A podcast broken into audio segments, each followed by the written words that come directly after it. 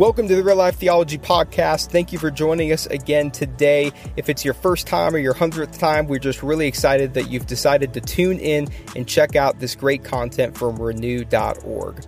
In this episode, Jay Austin and Daniel McCoy discuss how to develop a family discipleship culture. Jay and Daniel discuss how important discipling your kids is in today's culture that is becoming more difficult to keep kids from drifting away from the faith. Daniel discusses how kids are being conditioned to embrace an alternative worldview based off of intersectional feminism.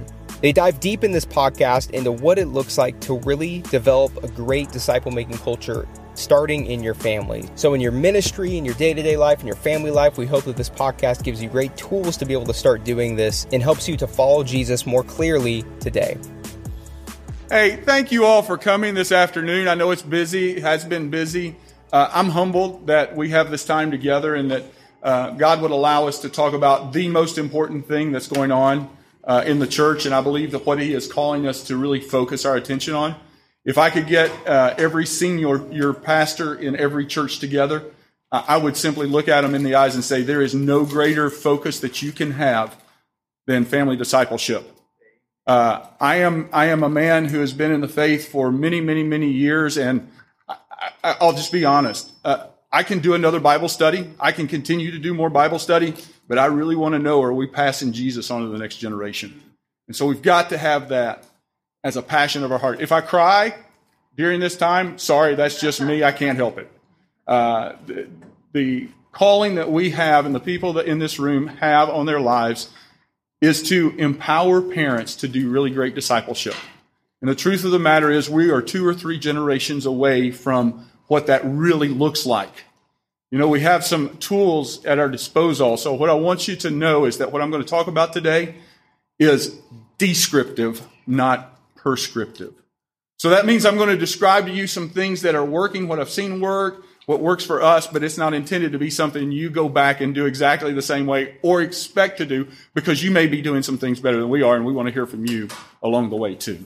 And so we are in this together. We believe this is a calling that God has on this generation. I believe we are a Joshua generation. I believe we are going to see children who are going to rise up, and they are not going to defile themselves. They are not going to fall into the traps and the schemes of the devil. And we're going to see them rise up, and they're going to lead the people forward.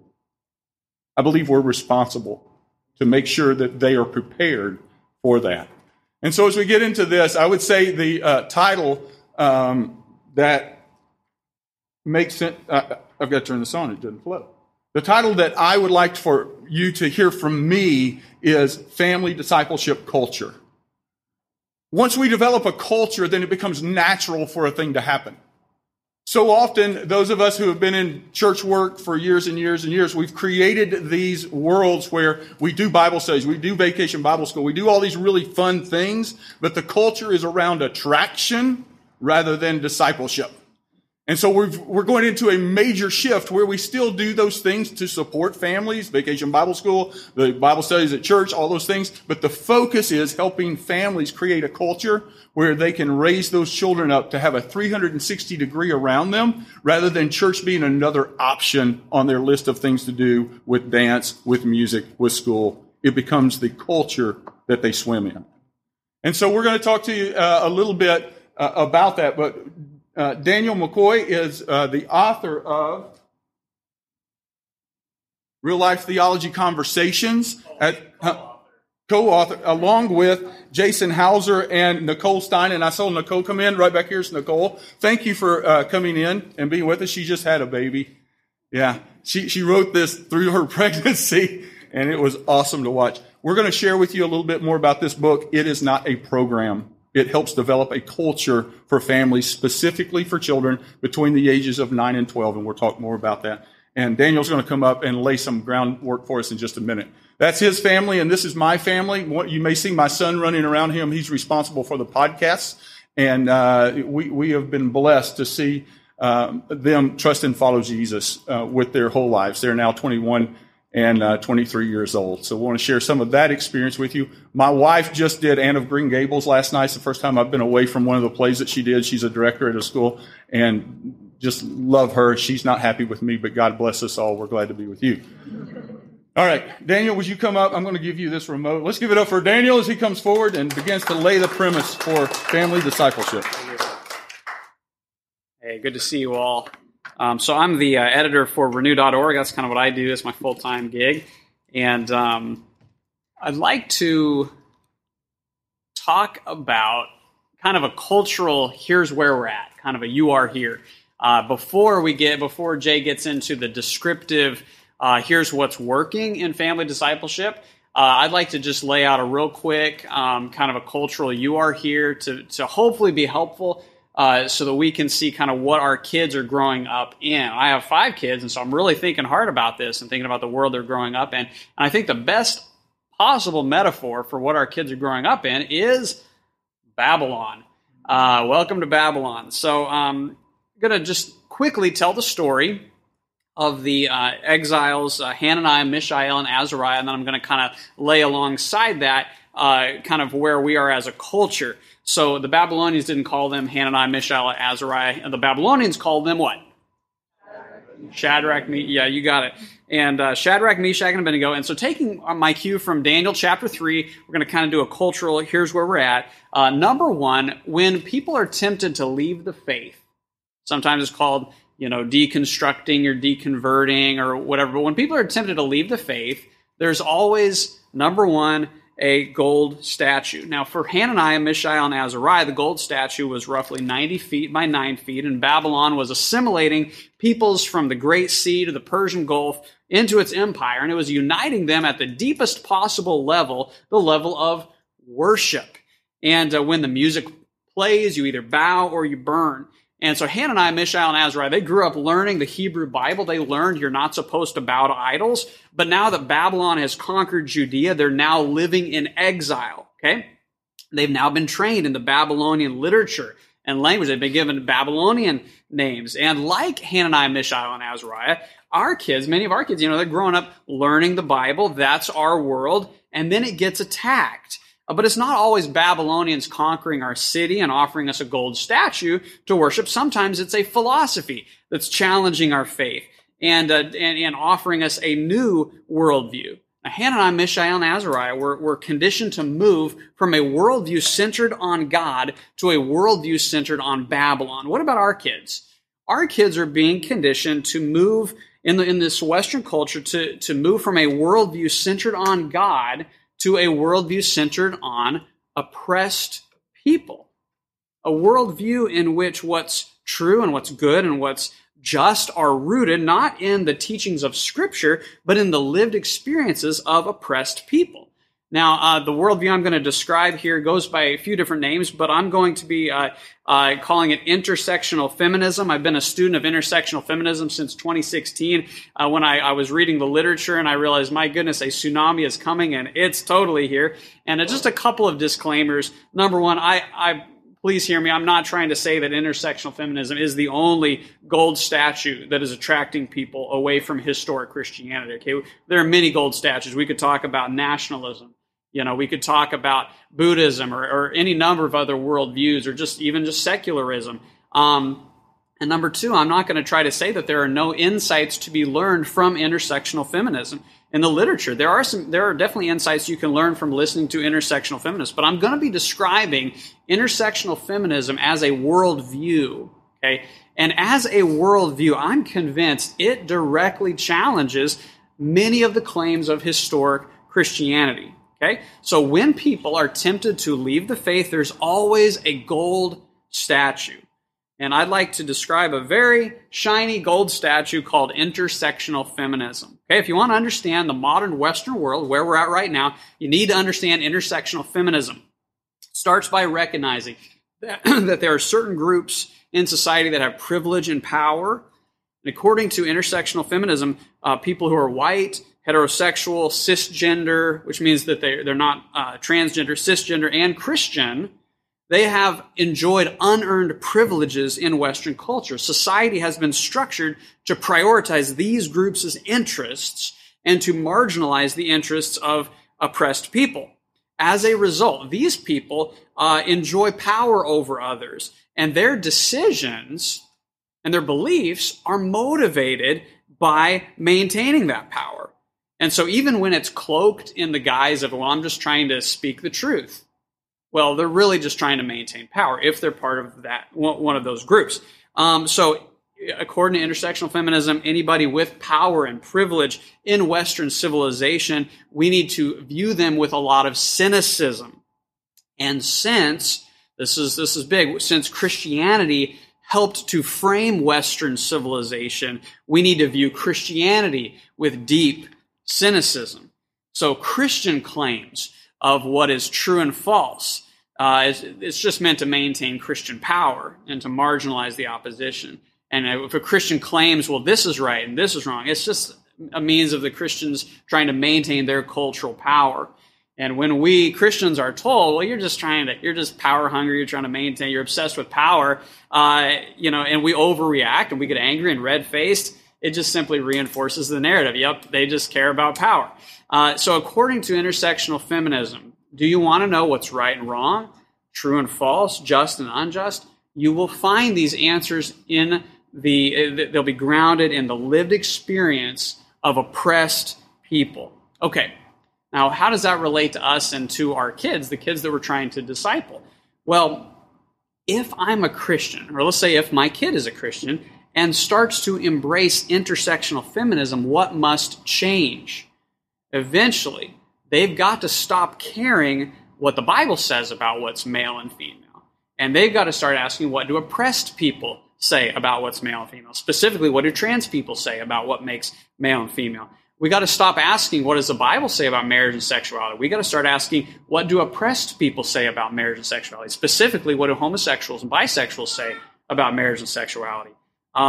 We got to stop caring so much about what the Bible says about who should be forgiven, and we got to ask, what do oppressed people say about who deserves to be forgiven? This form of kind of leaving the historic faith is about taking claims of what's true and good out of the hands of the God of the Bible and rooting those beliefs in the lived experiences of oppressed people. Okay, so when tempted to leave the faith, and our kids will be tempted to leave the faith. Number one, there's always a gold statue. And for many, many people in this culture, that gold statue is a worldview called intersectional feminism. Number two, when tempted to leave the faith, there's always a good reason. Now, why should Hananiah, Mishael, and Azariah bow?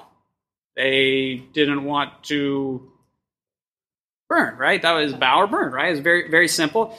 Why deconstruct a God-centered worldview and reconstruct it into a worldview based in the lived experiences of oppressed people? Three good reasons why it seems like the right thing to do, okay? So it goes like this. Number one, first reason, simply, you want to. In this culture, it feels really good to be able to say, look, marry whomever you love. Women can do whatever they want with their bodies, their babies. Trans women are women. Love is love. It feels good to be on the side of the oppressed at every level. Okay, that's the first reason. Second reason, you have to. You kind of have to. Try getting a good corporate job or being in the good graces of your university professor or make it in the recording industry if you don't go along with full affirmation of LGBTQ views of sexuality and gender. Okay? You kind of have to. If you can make it through the first and the second, that's great, but there's a third.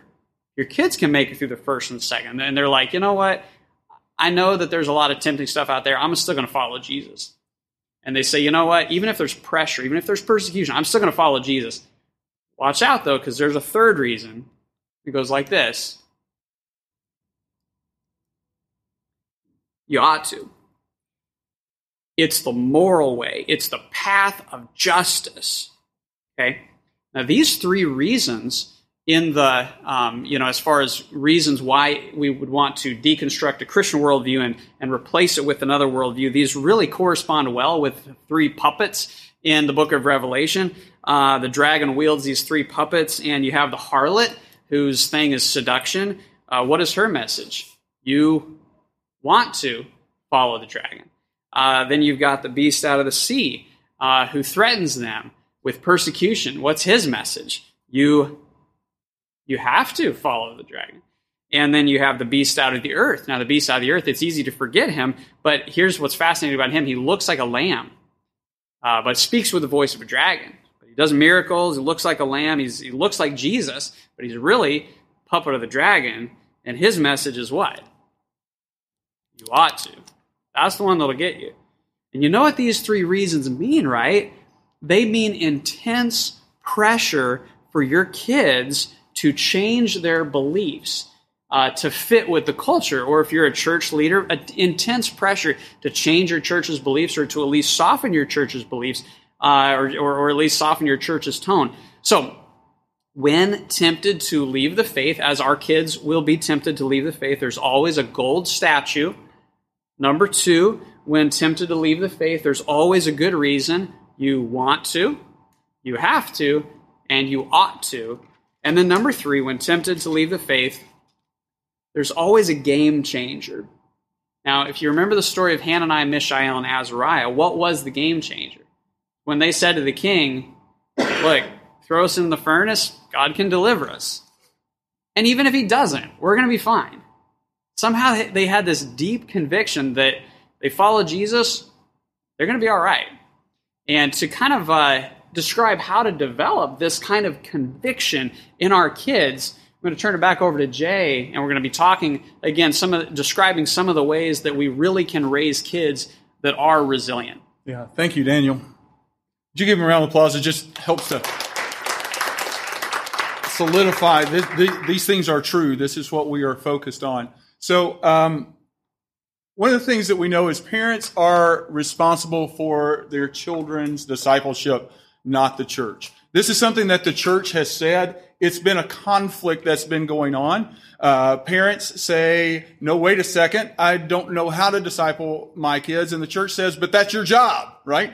And so it's very similar to someone who says, my car just broke down, and somebody standing on the side and saying, well, it's your job to fix it. Well, I don't know about you, but if my engine blew up today, I could not fix it. Anybody else?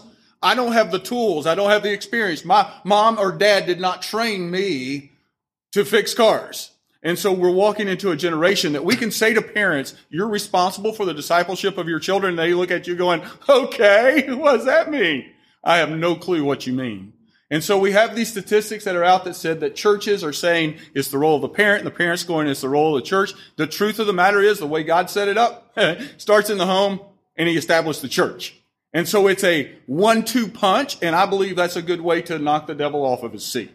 And so we need to partner with parents rather than put them in a position where it says, well, that's your job. It's where they get to the point that they're asking the question, well, how do I do it? Because only 10% of Protestant churches provide parenting guides and resources for their parents, only 10%. So I gave you a survey as you sat down there to kind of look and say, is our church at a cultural place where we're really preparing our families? And maybe you scored 5 on all of those. Maybe you scored 1 on all of those. It's just a way for you to kind of evaluate in each one of those areas. How are we doing in helping our parents and creating a discipleship, family discipleship culture?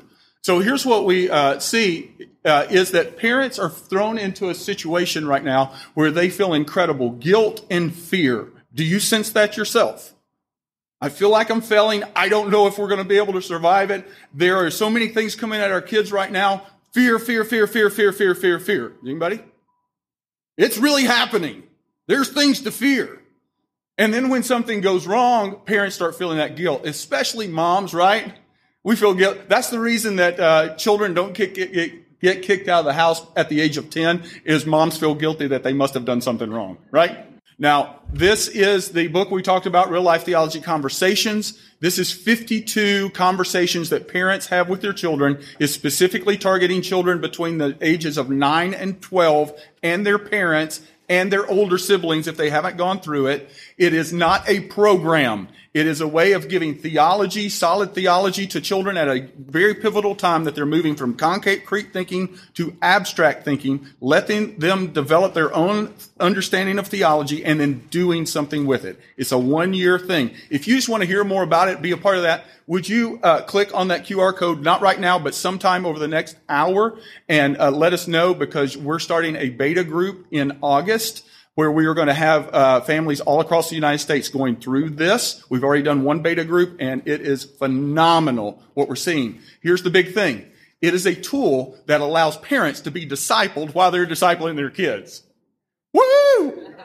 It's awesome. Okay, we're going to talk more about that. Just want to keep moving forward. I am going to throw a lot at you. Here it is. This is the foundation. The Jewish people understood when they were in the wilderness what it meant to disciple their children and make sure that they did. They did the Shema. Every single morning they got up and prayed the Shema. Before they went to bed, they prayed the Shema. People knew the Shema. Jesus was asked, what is the greatest command? And he said the Shema, but he broke it down to love the Lord your God with all your heart, soul, and strength. And the second thing is, and so Jesus knew the Shema. He knew the right answer when he was asking. He went right back to it because this is something that he would know. Don't you wish it was this simple for us today to disciple our kids? Listen to this. Hear, O Israel, the Lord our God, the Lord is one. That means you don't have any of the idols set up. You don't have any of the gold stuff that is coming at them right now. Love the Lord your God with all of your heart, with all of your soul, with all of your strength. These commands that I give you today are to be written on your heart, the way you feel about life, the worldview that you have. And it goes on to say, impress them, put them on your children, make sure they're sticking to them. Love the Lord your God with all your heart. Put it there. Make sure that they're doing it with their head, their heart, and their hands, the things that they do. Impress them on their children. Talk about them when? While you're sitting down at home, when you're walking along the road, when you lie down, and when you get up. Tie them as symbols on their hands and bind them on their foreheads. Write them on the forepost of your house and on your gate. Make it where your kids are coming in contact with the culture of loving God everywhere they turn. That's what that says. Okay? And so we want to help parents understand what that means with Jesus, as he is the fulfillment of everything that is the Old Testament. And so we take this Deuteronomy passage, and we look at what does it mean to create a family discipleship culture where it becomes natural to think, to feel, and to act like Jesus. If we start with our children very, very young and we get them into the process of doing Christianity rather than just thinking about Christianity, then we have empowered them to be like Christ, little Christ, or better known as Christians. And so we get to make that a hallmark rather than come to this event, come to that event, come to the church and be a part of this attractional thing at the church. Instead, we want to partner with you parents in helping your children develop a holistic understanding so that when the culture begins to cave in on them, their worldview is set in such a way that they know how to think, how to feel, and how to act like Jesus.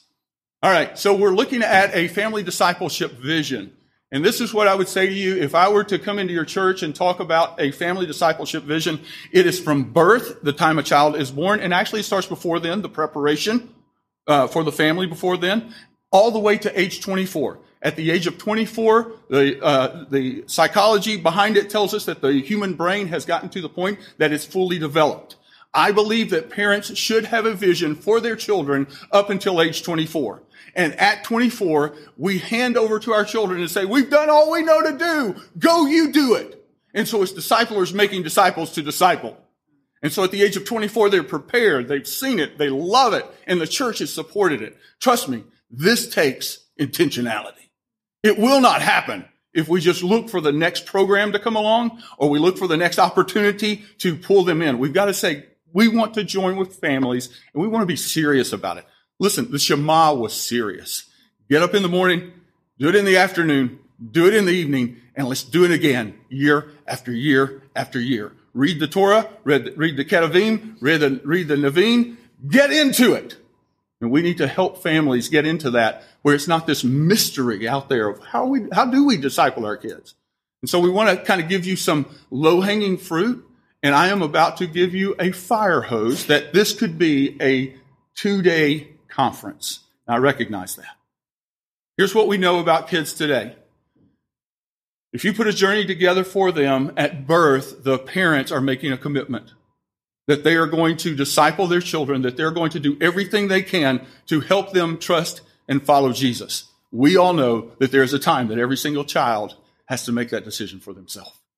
But those parents walk the line and say, we are going to step forward at age 5 because that's a transition time for children of them becoming more around other children and hearing different worldviews. So we're going to pour into them specifically during that time, and we're going to put Ebenezer's in their life. And if you're looking for a clear understanding of what I'm talking about and how that's lived out, this book I put together with my wife, it's called Your Child's Journey, and it takes them all the way from birth all the way to age 24 along these milestone Ebenezer times. If you're interested, I can get these to you at Author's Copy. I just want to get them in people's hands. Again, descriptive, not prescriptive. But I want to point out some things to you. At the age of 7, children right now are coming in contact with most of what Daniel was talking about, the systems that are around them. And so we need to, again, surround them at that point so that they're hearing what God thinks about them rather than what the world is telling them to do. Now at age 12, we have an off-ramp for children. This is the time that many children are going to say to their parents, I don't want to go to church. My friends are at school. My friends aren't at church. I want to go and do baseball. They're testing their parents to see if they're serious about the worldview that they're laying out. And many parents will say, I want to please my kids and I want to make them happy. We need to help parents understand the goal is not to make them happy. Because if we help them understand that there are boundaries in place, that our children are going to be faithful to come to church until they're 18 years of age. And after that, you can do whatever you want to. You're an adult, right? You're on your own. But we in our house are going to keep the path. What we find is that kids are a whole lot more happy. Because the boundaries have been put in place and they're not questioning everything, and everything isn't up for grabs. And suddenly church and their foundation and discipleship becomes the important part. I'm hitting this so quickly. At the age of 14 is another time that is called an off-ramp. They, again, are moving from that middle school years into the high school years. They're having a different kind of influence. They are now going to be the best dancer that ever existed. They're now going to be the star soccer player. They've got to travel. They've got to do all those things. I'm saying that as someone whose son was an All-American football player, another son that played football. I get the tension, but Jesus has to be the thing that is the foundation of their life, not just another option to be involved with. And we just need to help parents grasp that, the beauty of it, the joy of raising your children in a foundation that they can believe in and not something that's just passing here and there like the other things that come and go in their life. At the age of 16, you know they get in a car and you can no longer determine where exactly they went, even though most of you have some kind of tracking device on their phone, right? And then at the age of 18, they're like, you can't tell me what to do. I'm 18, I'm an adult, right? If you surrounded them with the right people during those times, you're not telling them what to do anymore. Their friends and the people who are the mentors around them are taking care of that for you. And you're just saying, I love you, but please practice what we've been teaching you all these years. And then at the age of 21, it's a time that our culture, again, Satan is hitting the kids at each one of these places. And 21 is another one that our culture, you know, alcohol, partying, going out with friends, meeting people that they didn't know before. And then at the age of 24, it's this huge thing, what am I going to do with my life? These are very key times that we need to help parents develop transitions for their children and surround them in a family discipleship environment. I have just gone through a 2-day process that we do with our church with families developing plans. I hope that it's sunk in a little bit. I just want to give you a taste of what it could look like to build a discipleship culture that is very intentional, that helps children through these very pivotal times when Satan could destroy their life. Here's what we know. At the age of 25, they are completely solid in their worldview. They are 100% ready to go into the world and be the adults that they think and feel and do. And so we have to be very intentional every single step along the way, making sure that we're getting them there. And there are tools in place that we can help parents with that. One of the things that I would encourage you, and it's on your seed, is biannual family discipleship summits. We at Harpeth Christian Church in Franklin, Tennessee, do 2 times a year a family summit. Those summits are between 3 and 4 hours long. It's a time that families come together and they put together their plans for their children for the next 6 months-ish. because we got summer and we have to figure it all out. So we do those in February and September. Why February and September? September, they have gotten back into school. They are starting to show signs of what's going to happen that school year, right? The friends, the acquaintances, the what I want to do. And so it's a time for parents to say, what are we going to do for the next 6 months to keep our kids on course? And then we do it again after the first of the year so that they can say, even through the summer, as they're beginning to grow into the next age, what is our plan to keep them on track in different areas as they grow? This is a 3-hour event that focuses on the children's, what they're thinking, discipleship, what they're feeling, what's going on in their worldview, and what they're doing with their hands. We encourage parents to get their children serving Jesus as fast as possible. Because if all they're doing is hearing about Jesus, it's just a whole lot of knowledge. And knowledge without action lacks wisdom. And so we've got to move children to living it out as quickly as possible. And so we find ways for them to serve, parents to go and do mission work with them, take food to the people next door, get the kids involved with being Jesus people. Not just talking about what it's going to be like when you grow up, right? You get to hold the door when people come in, right? Volunteers are awesome. But we need our children to see what it really means to think like Jesus, to feel like Jesus, and to act like Jesus. And so birth to age 24, we help people develop that vision. And trust me, a mom that has had a baby for 3 weeks is totally interested in what their child's going to be like at 24, not. And so we recognize that, but we want to have a beautiful vision for them that it's not just the next 6 months. It is something that you want to see your child trust and follow Jesus. And we as a church, we as a group of people, we as individual families want to surround you and make sure that we are being the church and not just an attractional place for you to come. Okay? And so that's the 6-month goals that we set out. We also encourage families to set up this. What is your Sabbath? How are you going to study God's word? How are you going to memorize God's word? Seeds Family Ministry, awesome way. Music is the key to learning scripture memorization for kids.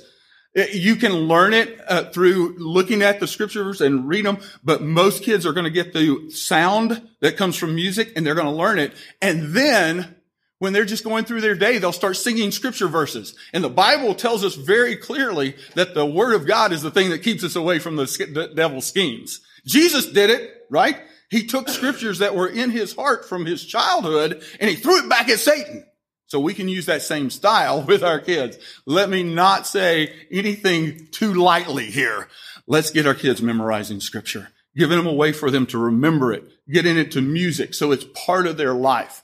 It's building community. Who is their tribe? Who are the people that are also trusting and following Jesus? Making sure that we're praying. And listen, we do a fast with our kids. The way that we do this is that we ask them to do away with the food that they would normally eat on a Wednesday night, to eat beans and rice, and pray for the people around the world who are starving. And so it gives them an understanding of a worldview bigger than themselves and what they would normally eat. And then we say, take the money that you would have normally spent on a meal that night and contribute it at the church to one of the programs, whether that's buying sheep for people in Uganda or whatever it is. So it's teaching them generosity. It's teaching them sacrifice. It's teaching them all of those things. So a lot of times we think about fasting. Well, what is that?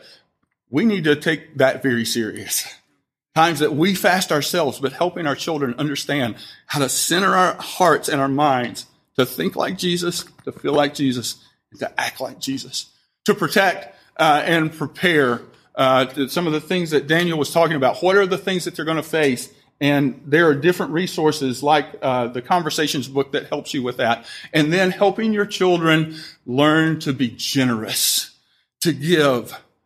Jesus, one of his biggest hallmark of what he did was compassion. He even said, as he looked down upon Jerusalem, he had great compassion upon the people. When he was feeding the 5,000, he had great compassion. And if we can teach compassion, let me just tell you, there's no bigger social justice movement than the gospel. For God so loved the world that he gave his only son. Whoever believed in him should not perish, but have eternal life. There is no greater social justice than what Jesus Christ did on the cross for us. And our children need to understand that and know how to live that out.